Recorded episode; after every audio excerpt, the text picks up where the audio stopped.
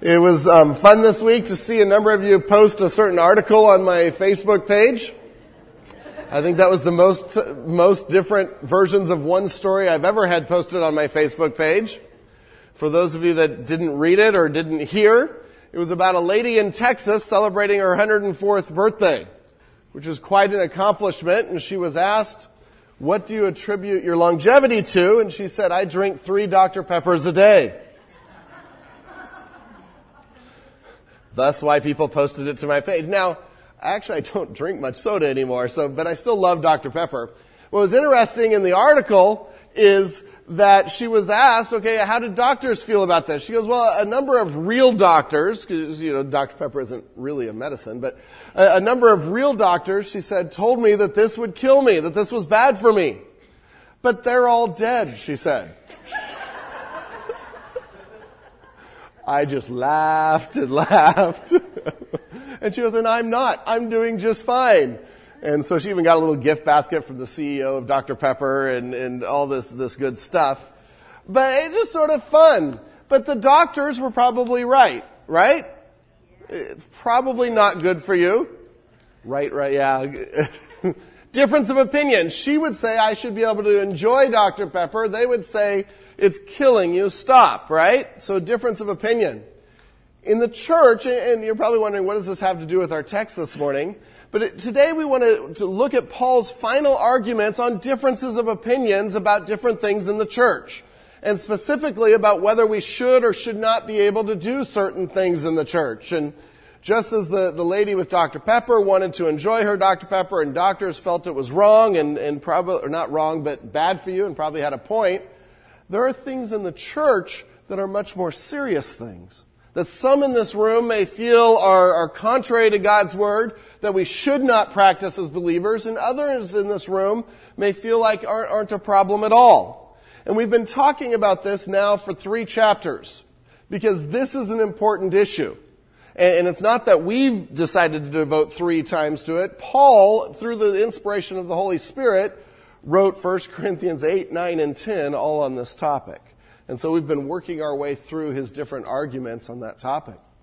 And what I'd like to do this morning, as we've been talking about it, our community groups have been talking about it, I want to just talk a little bit and, and ask you what kinds of things are gray areas in the church? What kinds of things are areas that maybe scripture is not explicit in, but we might have different opinions about? Do we ever have different opinions here?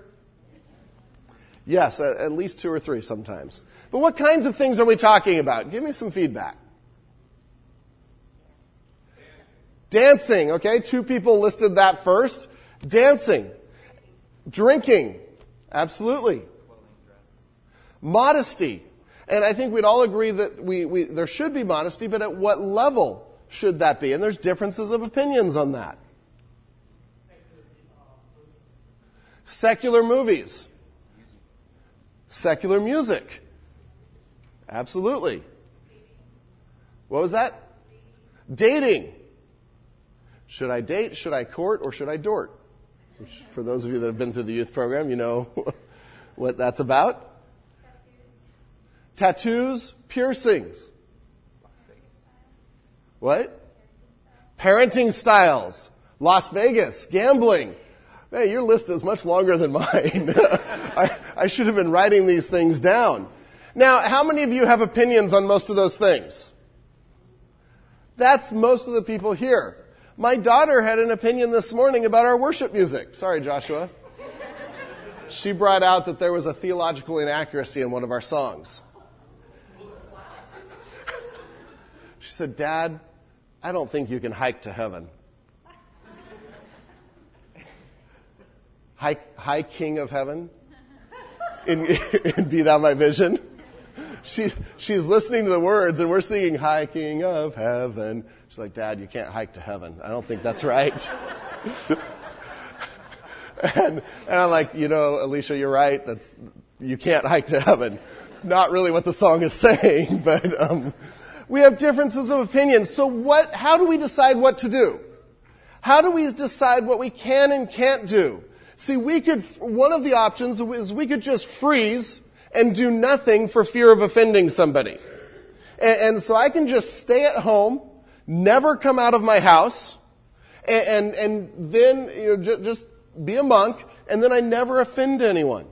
The other extreme is I can do whatever I want because I'm a believer and I have forgiveness in Christ. And so even if I blow it, I'm just going to ask his forgiveness and I really don't care who it affects. And those are the two extremes and we have everywhere in between. So how do we take this discussion that Paul has been talking about and apply it to godly living in an ungodly world, but more specifically, godly living in a church family of 250 people? It's challenging when we have different opinions. And when those opinions can, can come from all over the board and from different, uh, on, on, all these different topics. You remember, Paul is, is using a specific instance that the, the church at Corinth had asked about. And now today he's getting into a more general principle as he wraps it up and he summarizes all of his arguments. He's getting into some general principles that can apply to anything. For them, it was food offered to idols, meat specifically offered to idols. And you know through the, the study of these three chapters that they would have meat in the marketplace, they would have meat in the temples, they would have meat in people's homes, but almost all the meat came from the temples. Because that was the place where they butchered the animals, they carved the meat out. Some of it was actually sacrificed to idols, some of it was, was, sent to the marketplace, and, and virtually I wouldn't say all, but most of the meat somehow came from, from the temple or, or some area that we would not necessarily approve of. And so Paul is helping them work through how can we be part of this culture? How can we enjoy what God has made and, and still not compromise our testimony and not compromise our love for each other? And so he's been working through that. And last two weeks ago, when we looked at the first part of chapter 10, Paul was saying, now there's certain things that aren't gray areas.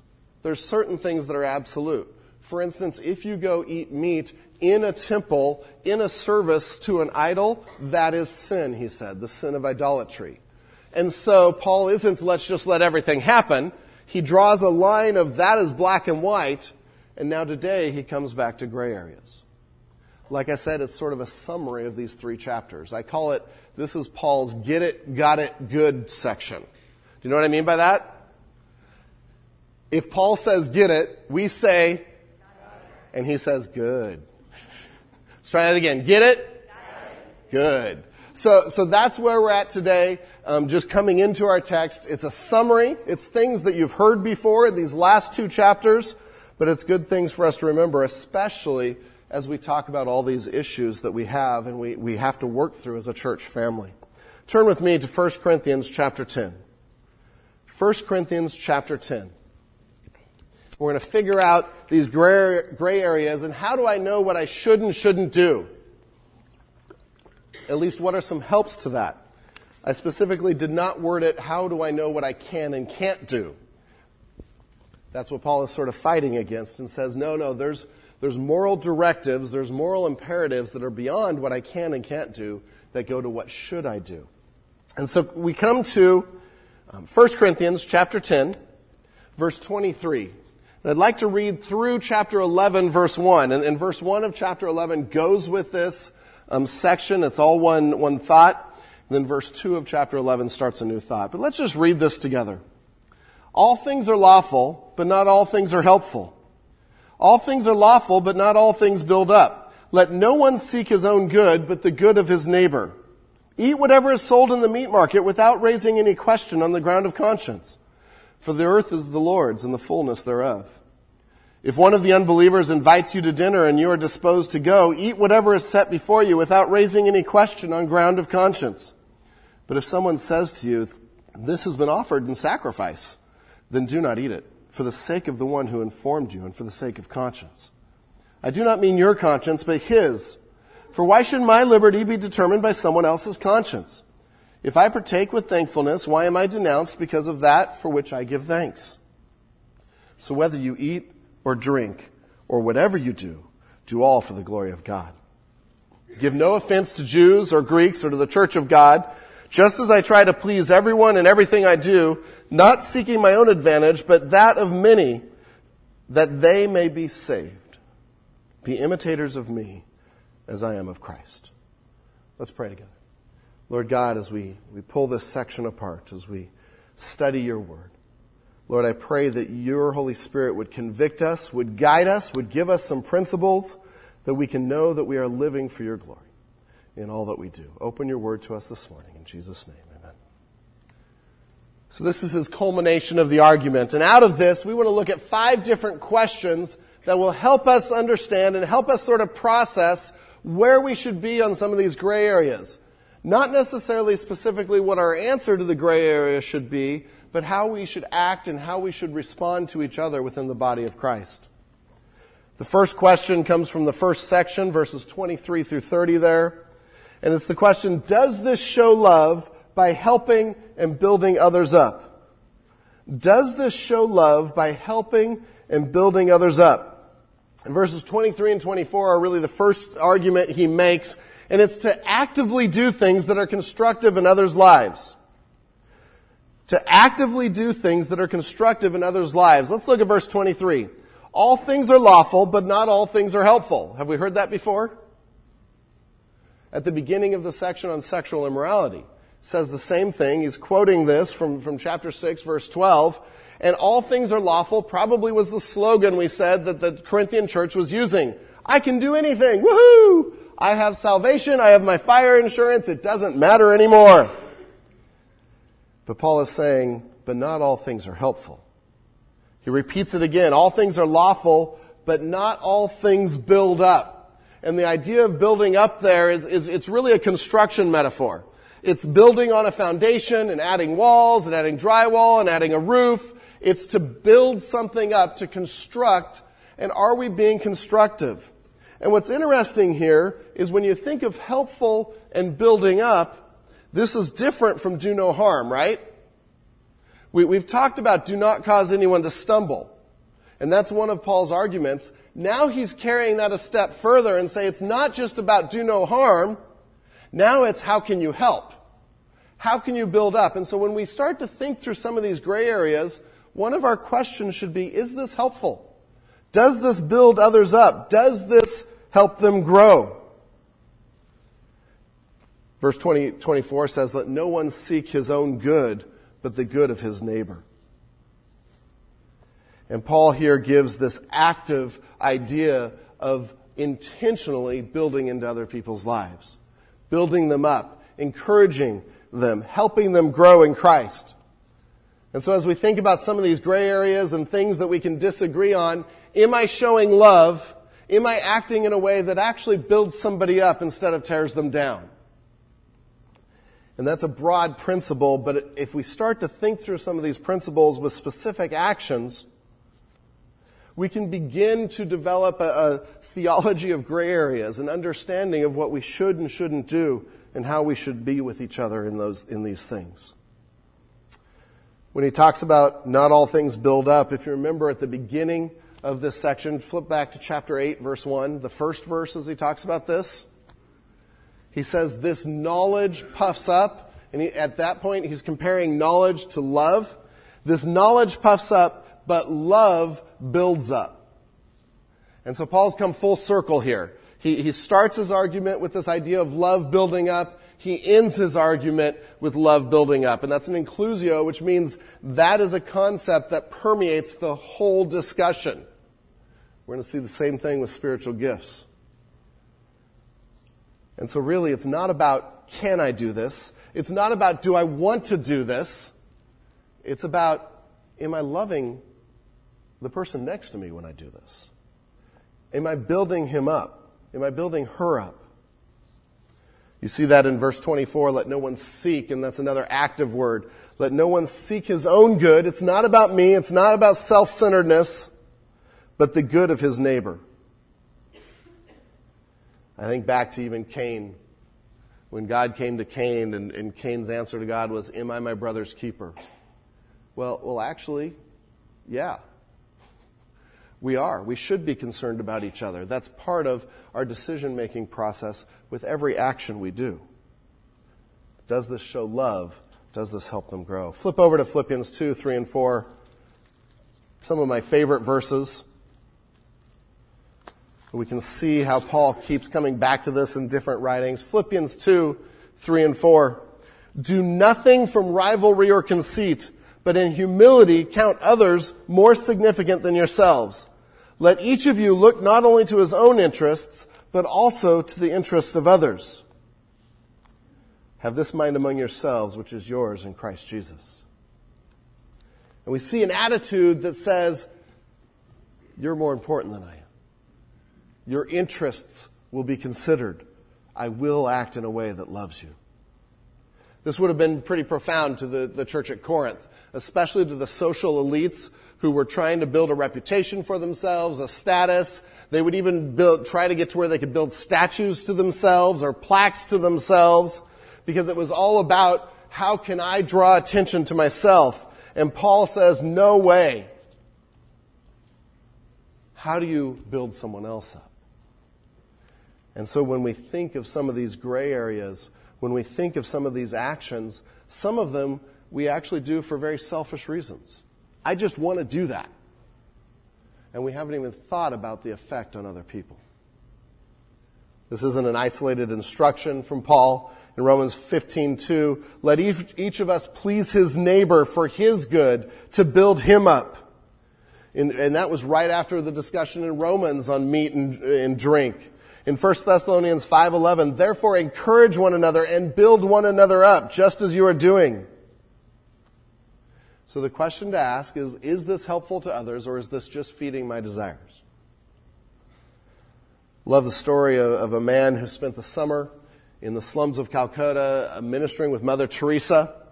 And, and he wrote about his experiences and he wrote that she was this, this wrinkled lady, sort of like your grandma, your old granny, but there was one thing he noticed about her, and, and it was her feet. Her feet were, were deformed. And, and he, he began to ask around. He, each morning he'd stare at those feet and he'd, he'd wonder if she had leprosy or some other disease. And um, finally, one of the sisters asked, uh, uh, uh, excuse me, one of the sisters he asked, and, and she told him, Have you noticed Mother Teresa's feet? He nodded. He was curious. And he said, Well, her, her feet are deformed because we only get so many shoes donated. And so when they come in, it's not enough for everybody. And so she goes through first and finds the worst pair of shoes and takes those for herself so others can have the best.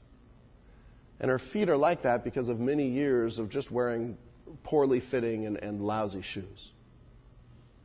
What an example of a love that places others' needs above our own. That's the first question Paul comes to when he talks about gray areas. Are we putting others' needs above our own?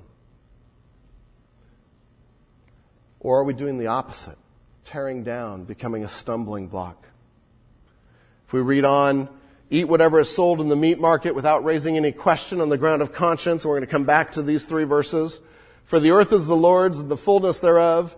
If one of the unbelievers invites you to dinner and you're disposed to go, Eat whatever is set before you without raising any question on the ground of conscience. And then catch verse 28 and we get our, our second part of, of this first point. But if someone says to you, this has been offered in sacrifice, then do not eat it, for the sake of the one who informed you and for the sake of conscience. I do not mean your conscience, but his. For why should my liberty be determined by someone else's conscience? If I partake with thankfulness, why am I denounced because of that for which I give thanks. And the second point he makes there, letter B, is if someone truly has a problem with it, put them first and don't do it with them. If someone truly has a problem with it, put them first and don't do it with them. Paul here, he's trying to give some specifics. He's wrapping everything up and he says, you know what, there is freedom. There is freedom if it's just in the market or you're visiting someone's house. But here's where the freedom ends and he says, what if you're, you're at a place, and he's probably talking about going to an unbeliever's house, and what if you're there, and someone makes a point to you, you know, this meat was used in an idol ceremony. He says that changes things.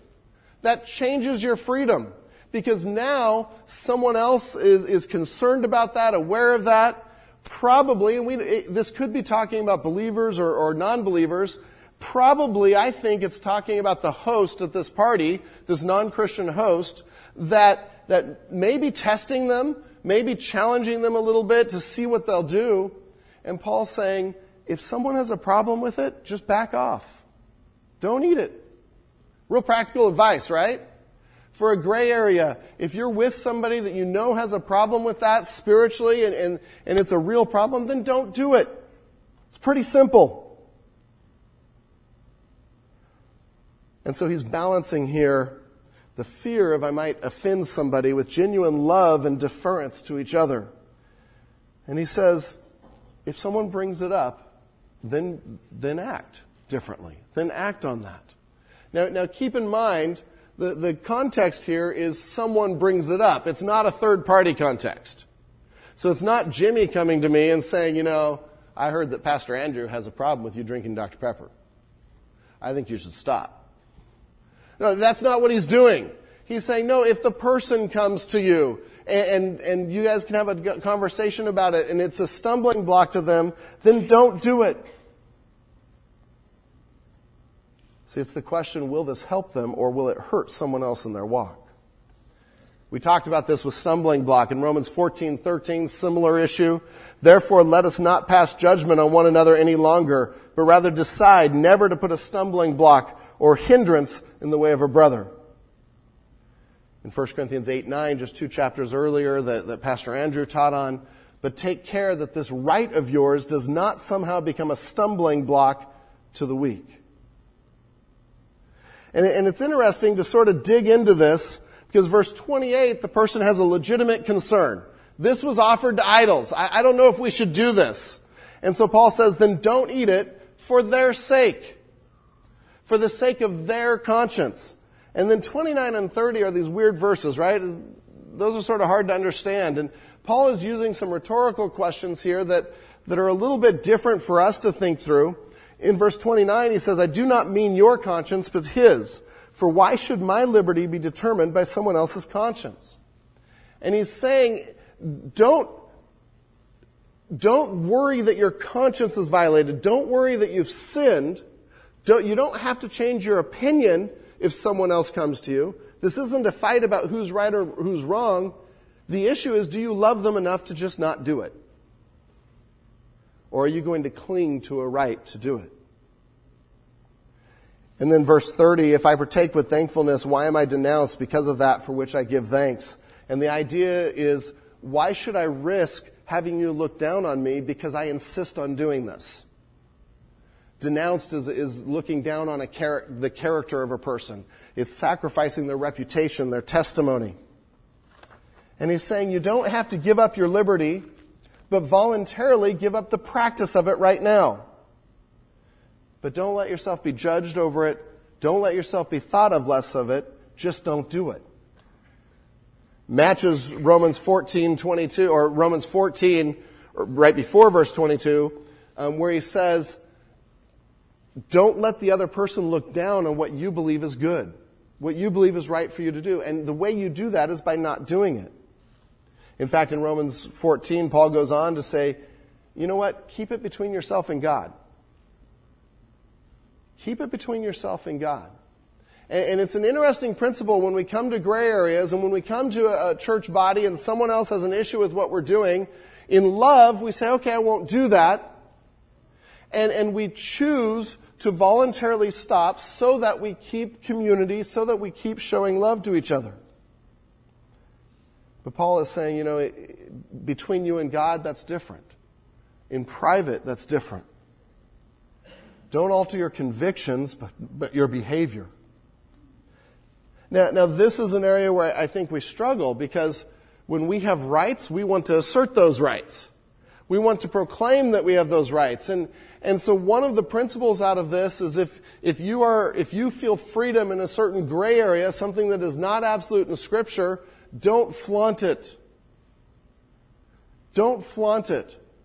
Because if we know that, that by somehow making this a public thing and flaunting it, however that could be, if we know that we are going to be offending people, we now have crossed a line and we're using our liberty to harm instead of to help.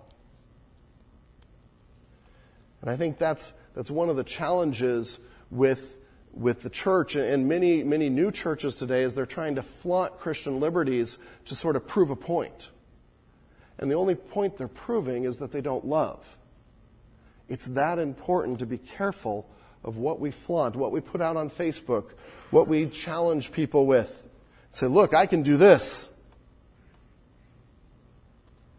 And this isn't about legalism, it's about love and loving each other.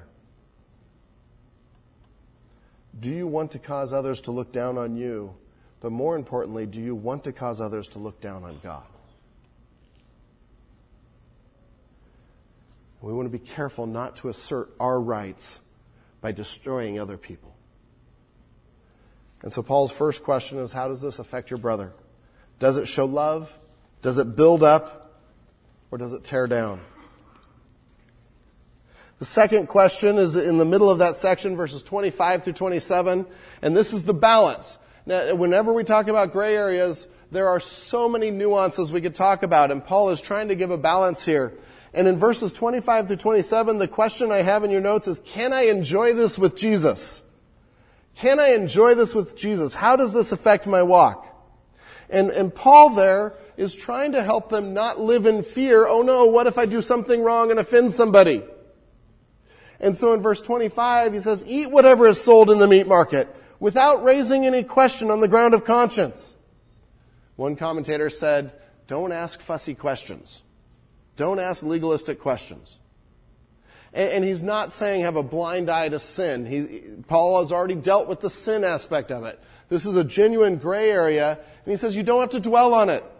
If you're convinced before God that this is okay, enjoy it. Isn't that good news? Enjoy it. And he goes, and he goes on to say in verse 26, for the earth is the Lord's and the fullness thereof. And he's quoting Psalm 24, 1 there. And, and it, that verse was a verse that they actually used as a blessing over their meal.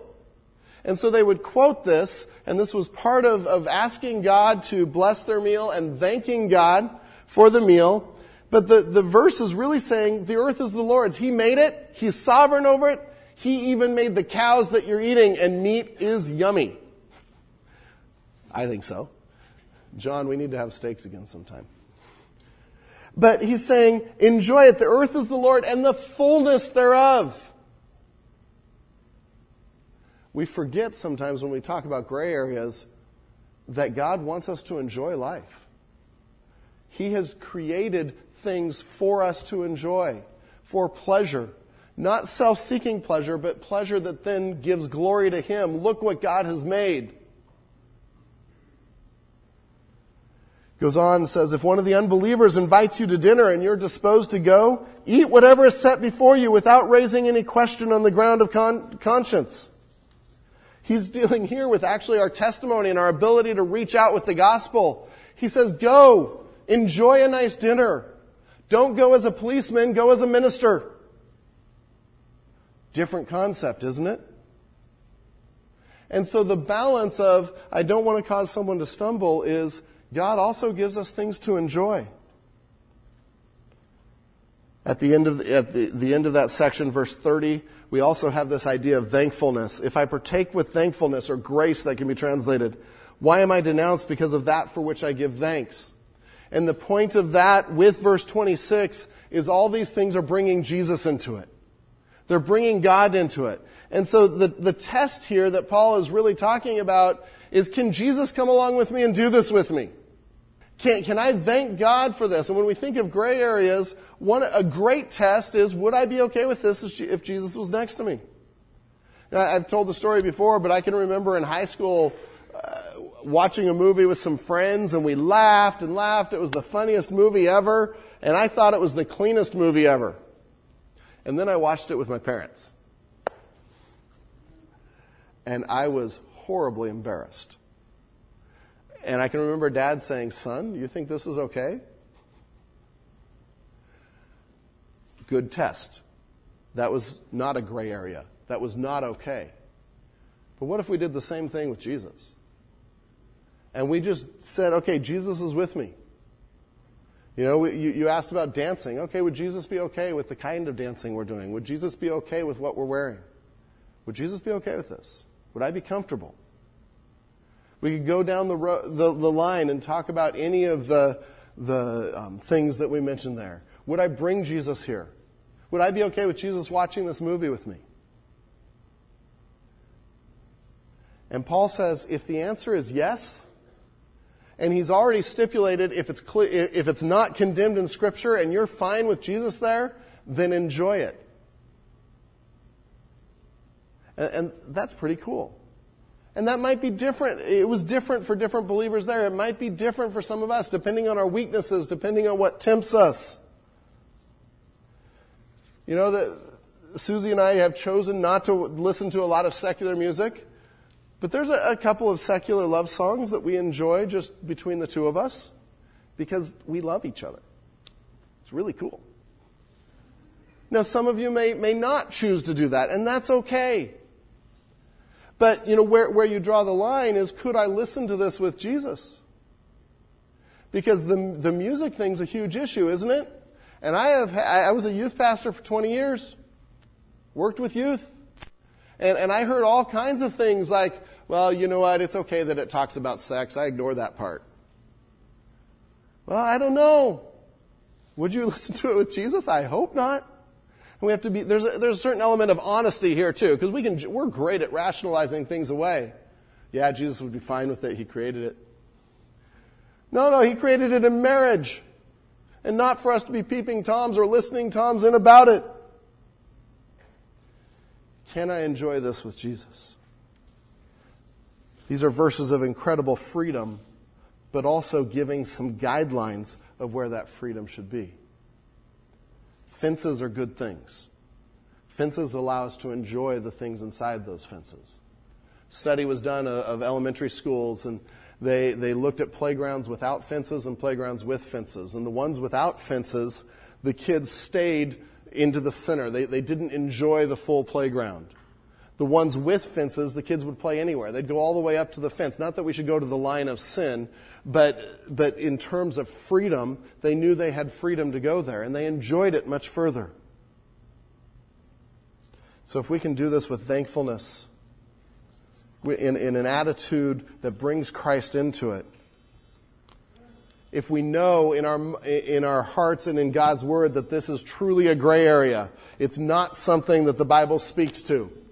And we've talked about that before. Things like pornography, things like adultery, things, things like um, an angry spirit, a grumbling spirit. Those are all sin. Those are not gray areas. And is our conscience clear? This is a great question for what does this do to my spiritual walk? What does it open myself up to? I love Ray Stedman. He, he, was, he wrote on this verse, and he said, Don't run away from life. Live in the midst of it. Don't try to avoid being normal people enjoying normal benefits of life. God has given you good things to enjoy, so enjoy them. Just make sure you don't let anything displace your love for God. And so we have the first question Does this show love to the people around me? Second question Can I enjoy this with Jesus? And there's freedom in that. And you see the balance that Paul is trying to give us there. Get it? Good. That's what Paul's doing, not me, Paul. question number three. We go to verse 31, and this is the most important question. This is the summary question of the whole passage, and, and actually, I would argue, one of the summary questions of the Christian life and, and of Paul's theology. So, whether you eat or drink or whatever you do, do all to the glory of God. So, the most important question is Does this bring glory to God?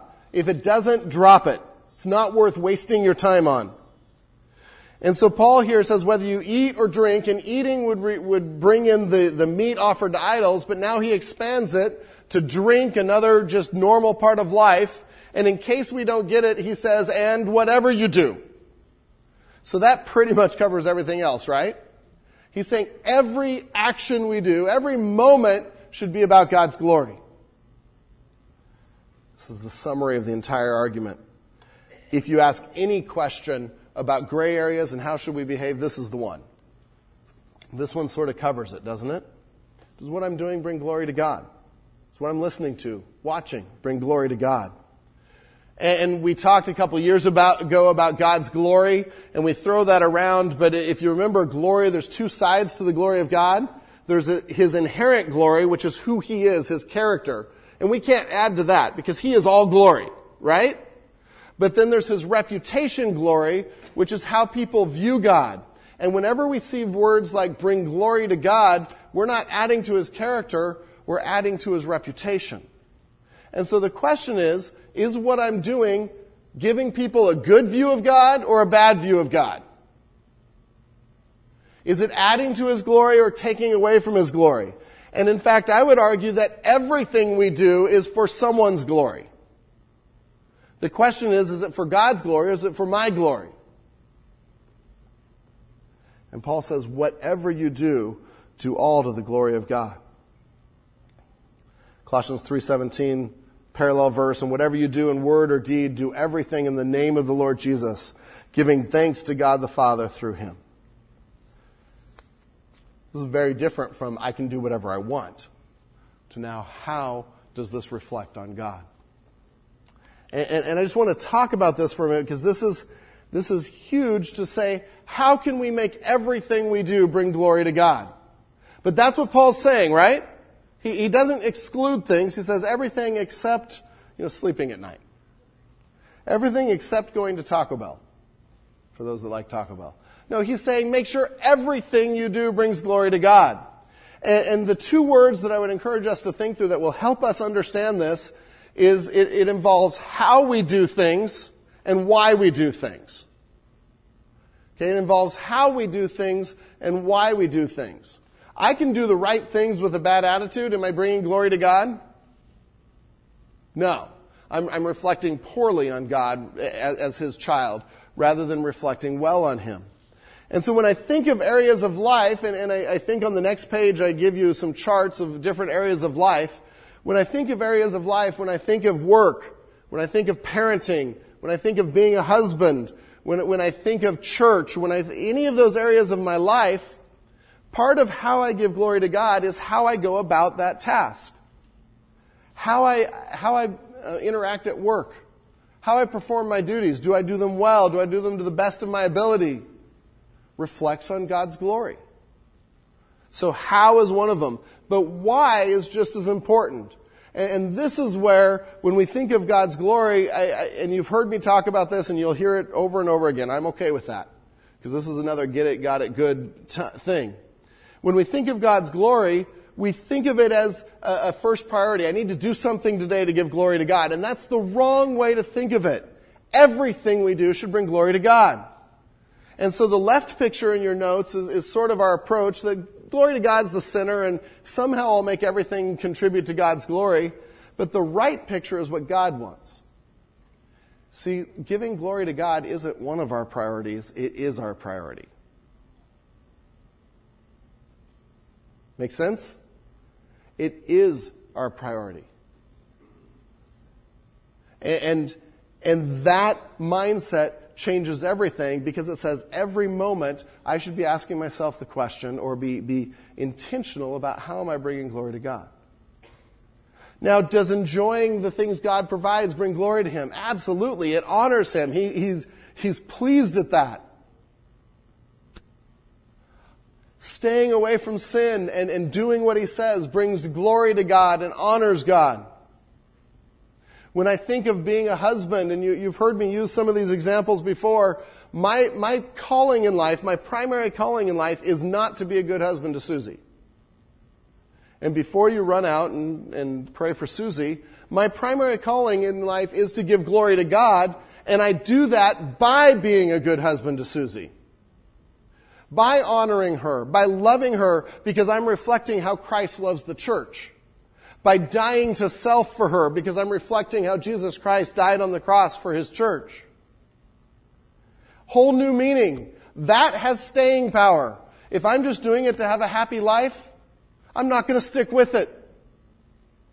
If I'm doing it because this brings glory to God Almighty, now that makes a difference. That's the why. That's the why I do anything. and, and really Susie and I, as we, we came to understand what it means to, to be completely about God's glory, and, and not that we fully understand it, but as God keeps teaching us on that, The times God has taught us most that is through difficulties, through pain, through tears. When we say, okay, how can I bring glory to God through this? How can I bring glory to God through a loss of a child, pregnancy? How can I bring glory to God if I'm never going to be a dad? Because I thought my purpose was to be a dad. Those are incredibly difficult questions of the heart. But those are times where God says, My child, even when it hurts, even in the most difficult of times, you can bring glory to me by trusting me, by letting me love you, by letting me care for you, and remembering that it's about God and His glory. And He will turn all things to His glory. And that becomes a rock that truly sustains their difficulty, rather than just time will pass and it'll get better. But to say, God, can use this for his purposes. It's hard. Yesterday, as I was studying through this, and this is just sort of a funny illustration where God said, Ah, you don't have it down yet. Um, I, am studying through this, and I'm, I'm studying through this point on bringing glory to God and, and what I wanted to say. And, and I'm in my office at home, and the window's open, and I smell garlic bread. Oh, it smelled good. And I, I was probably a little hungry because I, I, I figured out it wasn't garlic, garlic bread, it was burning plastic from my laptop. and my laptop burned up in front of me. Not fire, but just smoke and smell and, and, and blank. Nothing. And it was pretty frustrating because I'm trying to prepare for today and finish preparations for today and, and, and God is like, okay, how are you going to glorify me through this? Because I'm thinking, so how does it glorify God to throw this out the window and run it over with my car five times? and I, I, went out to try to get a replacement quickly, and, and that didn't work out, and I'm just getting frustrated, and God is saying, you don't got this down yet. because something as silly as just a little piece of equipment that went down, and you're frustrated and you're angry. And so I needed to bring that under the glory of God and say my attitude and how I deal with this is part of how I'll show, show the glory of God. Will I be angry? Will I be frustrated? Will I take it out on my family? Or will I find a way to smile and say, well, we'll figure out a solution? Silly little example, but don't we have stuff every day that challenges us with that? Does this glorify God? The Westminster Catechism sort of catches both point two and point three. Enjoy, can I enjoy this with Christ? And does this bring glory to God? When it says the very first thing, what is the chief end of man? Do you guys know the answer to that? I'm going to assume you said to glorify Him and, and enjoy Him forever. to glorify God and enjoy Him forever. Everyone was talking, so I don't know. His, But to glorify God and to enjoy Him forever. When we think of gray areas, does this glorify God? Can I enjoy this with, with Him? This week, I challenge you to think about your activities and say, how am I making sure this glorifies God? Men, as you go to work tomorrow morning, think of it in terms of you're there to glorify God. In your testimony there, in showing faithfulness by providing for your family, in showing faithfulness by using, by providing for God's work out of that. All of that is bringing glory to God. Moms, when you're dead tired and just want to duct tape your kid to a wall, how are you going to let your mothering glorify God? You're discipling those kids. You're raising a generation of leaders in the church. That's huge. Don't miss the why. It's easy in everyday life to forget it. Paul, through the Holy Spirit, writes So whatever you eat or drink or whatever you do, if you go through difficulties, if you go to work, if you don't go to work, if you're taking care of kids, if you're dealing with physical ailments, if you're taking care of elderly, do all to the glory of God. Two more questions. Question number four Does this hinder or help the gospel? And really, these, three, these first four questions are, are questions we see over and over with Paul. How does it affect my brother? How does it affect my walk with God? How does it affect God's glory? And now, how does it affect the gospel?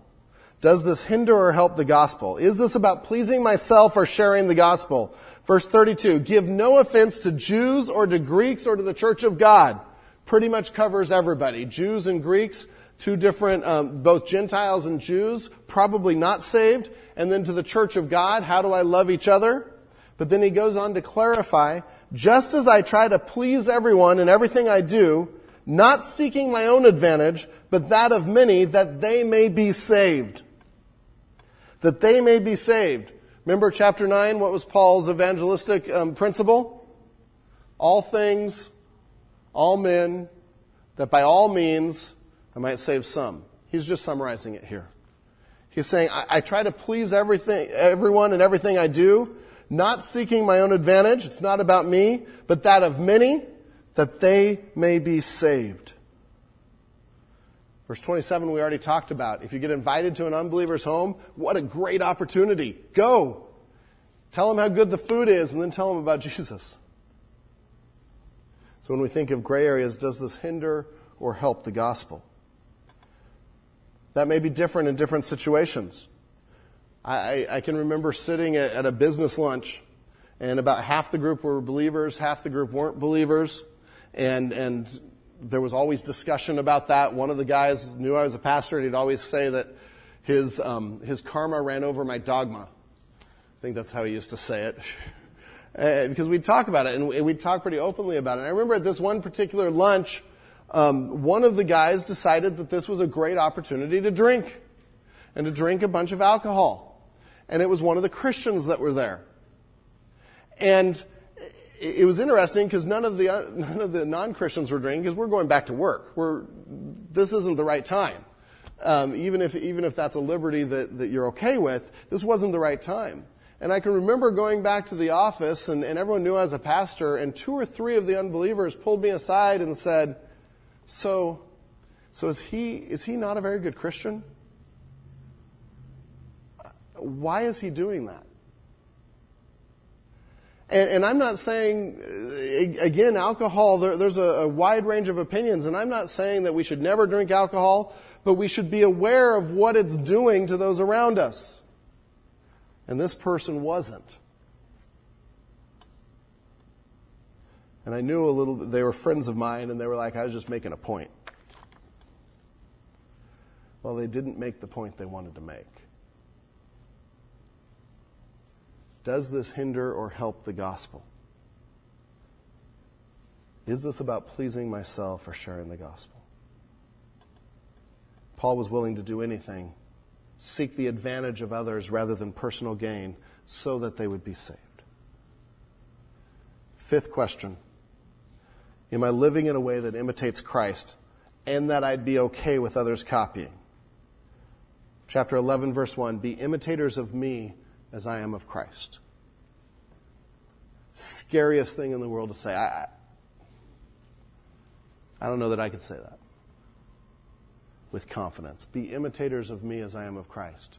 But yet, moms and dads, you say that every day. Your kids are copying you, they are imitating you. So you better make sure you're imitating Christ. And so, a great test of a gray area is Am I okay with others copying this? Am I, okay with my kids copying this? Does this reflect well on Christ? So, five questions. Does this show love to my brother and build them up? Can I enjoy this with Jesus? Is this right with God? Is, is, am I right with God? Third one, does this bring glory to God? Fourth one, does this hinder or help the gospel? Fifth one, is this imitating Christ? And in a way that I'm okay if someone else imitated it. Those five questions, if we apply those to our actions, what we should and shouldn't do, pretty much give us some guidelines, pretty much covers it. I'd like to end with one final thought. One of the things with gray areas, and especially with, with our American individualism, is we, we have a tendency to want to be right, don't we? Or we, we tend to believe we're right. And we tend to want others to know that we are right. And when we come to gray areas, it's not about somehow convincing someone else that they're wrong and I'm right. It's not about being a policeman even with each other and saying, you know what, you shouldn't have done that, you should have done that, you shouldn't have done that. It's about showing God's grace to others. We're all in process. Every one of us in this room. We're all in process on the gray areas. We may be at different places in certain gray areas. Some of that, some of these may or may not be tied to spiritual maturity. It's not my place to look down on you or your place to look down on me because we are at different places of truly gray areas. How much grace has God shown each of us? A lifetime, an eternity of grace. Can I show a little bit to my neighbor? So be careful as we talk about gray areas not to become judgmental of others, but to welcome them, to love them. Let God work on their hearts.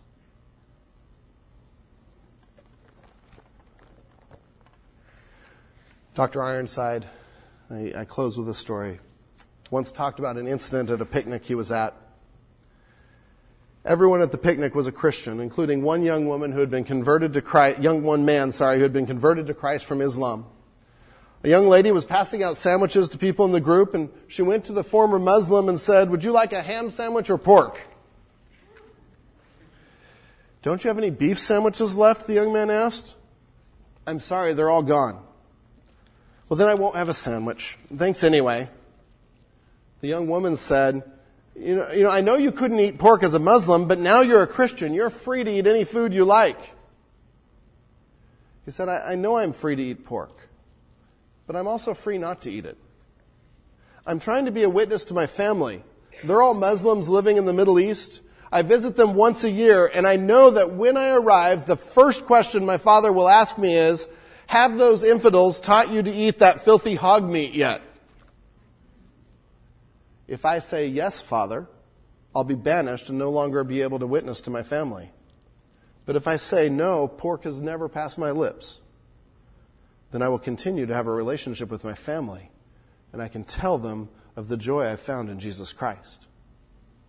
So I choose not to eat because of my love for my family and my love for Jesus Christ. Isn't that neat?